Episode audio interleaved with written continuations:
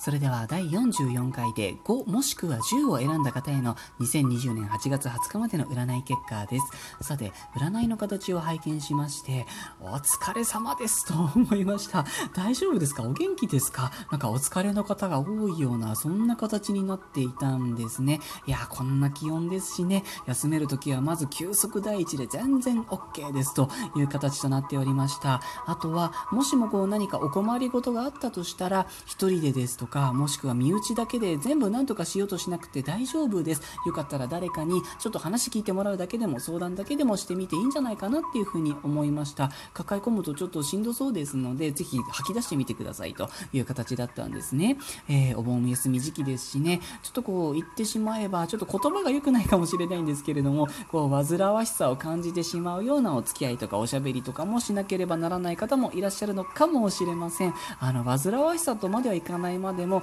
なんかやっぱりちょっと疲れちゃうなみたいなね、そういう関わりですよね。そういうね、あの、イベントごとを乗り切ったら、ぜひ自分とか自分たちっていうのにご褒美を与えてくださいという形でしたね。こんなご時世なんですけれども、あまり大きな声じゃ言えないかもしれないんですけど、対策をしっかりしていれば、この数字を選んだ方々、あの、新型コロナウイルス略して新コロは大丈夫みたいなんですね。思い切ってタイミングを見計らって外食などをお勧めいたします。美味しいものを食べて、しっかり自分に栄養と休息を与えてあげてください。あとはですね、お仕事をなさっておられる方は、お盆休み時期にもかかわらず、なんだかこう、心が休まらない感じの方もおられるのかなと思いました。お休みの日にお仕事というのもどうなんだとは思わないでもないんですけれども、よかったらこう、なんか逆に、こう、お仕事をこの時期になさることで、あえて自分に、ここまでやったから休んでよしと、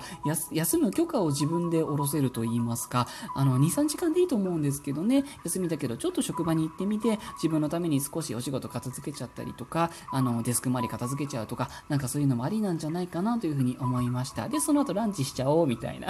そんな感じですね。あとはですね、もちろんお仕事なさっててお盆休みなどないみたいな方も同様ですね、あの、お仕事への行きとか帰りとかに、ちょっと美味しいものでもぜひ食べてみてください。